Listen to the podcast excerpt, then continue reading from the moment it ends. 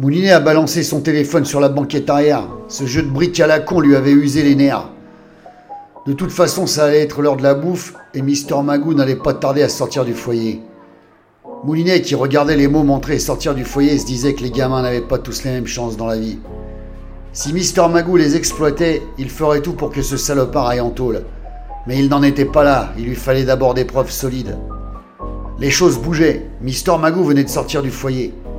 Il a regardé à droite et puis à gauche et a relevé le col de son impair avant de se mettre en marche.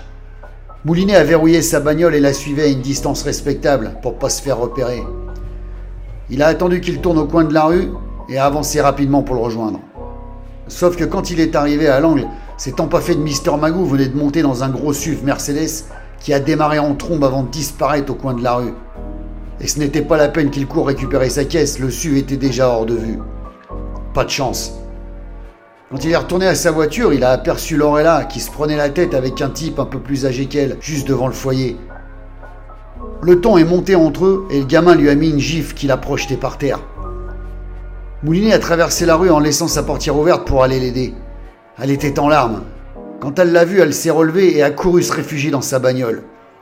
Le merdeux arrogant qui devait avoir dans les 20 piges et qui n'arrêtait pas de renifler sa morve avant de la recracher devant les pompes de Moulinet, lui a demandé ce qu'il lui voulait et s'il était le macro de Lorella.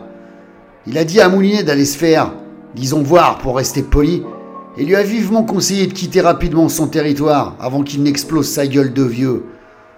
Moulinet n'a pas prononcé la moindre parole, et il lui a mis un moule de sa main sur la gueule en lui disant Comme ça, si tu veux m'acheter des gants, espèce de trou du cul, tu connaîtras la taille de ma main.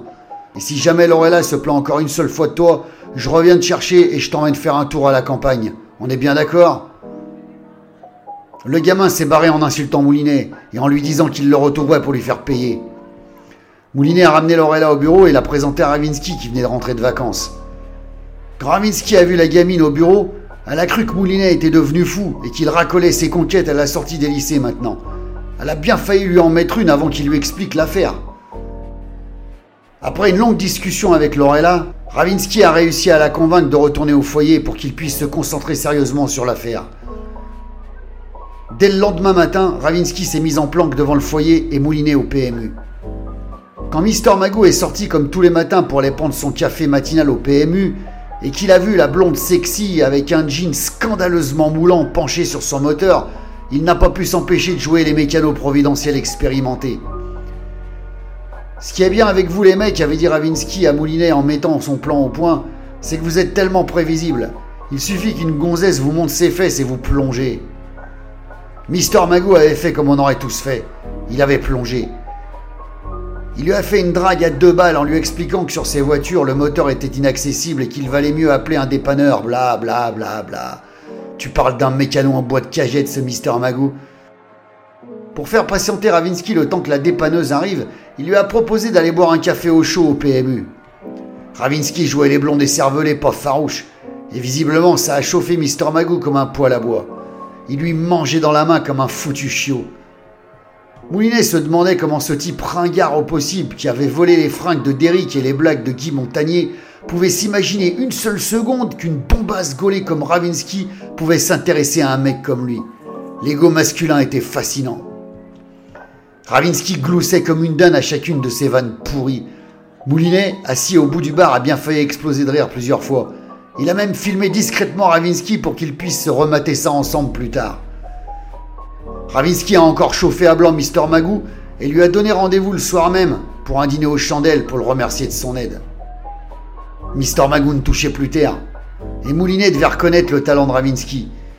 Il lui aurait fallu une dizaine de jours de filature et de discussions à la con au PMU pour arriver à un dixième de ce que Ravinsky venait d'accomplir en moins de 15 minutes. Mesdames, pensa Moulinet, c'est bien vous qui détenez le pouvoir. En attendant, le verre était dans le fruit. Le soir, Moulinet a discrètement accompagné Ravinsky à son rencard avec Mister Magoo. Ce con s'est pointé avec les fringues de James Bond du temps de Roger Moore. Bordel de merde, à Moulinet en voyant débarquer l'engin. Mais qui emmène son rencard à Buffalo Grill habillé en smoking et no pape Du coup, Ravinsky ne voulait plus y aller. Elle riait tellement qu'elle a flingué tout son rimel. Mais Moulinet a réussi à la convaincre que c'était pour la bonne cause. Une fois calmé, Ravinsky a rejoint Double 07, enfin plutôt Triple Zéro, à l'intérieur du resto. Leur plan était simple. Ravinsky allait le faire picoler en lui faisant miroiter une belle partie de jambes en l'air. C'était imparable. Elle ajoutera ensuite un petit steel Nox dans le verre de Mr. Magoo pour l'aider à s'embrouiller et l'affaire serait pliée. Le plan a fonctionné comme sur des roulettes. Magoo ne s'est même pas rendu compte que Moulinet et Ravinsky l'avaient porté jusque chez lui et jeté sur son pieu comme un sac de farine.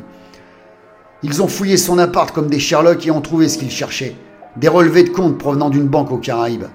Il n'y avait plus de doute, Mr. Magoo trempait dans des eaux troubles, mais lesquelles? Il est rare qu'un directeur de foyer social possède un compte dans un paradis fiscal pour y déposer des dizaines de milliers d'euros. Mister Magoo ronflait comme un groupe électrogène sur son lit à baldaquin équipé de miroirs au sommet. Ravinsky en eut des holkers quand Moulinet les lui a montrés. Et puis ensuite, ils ont mis la main sur le Graal.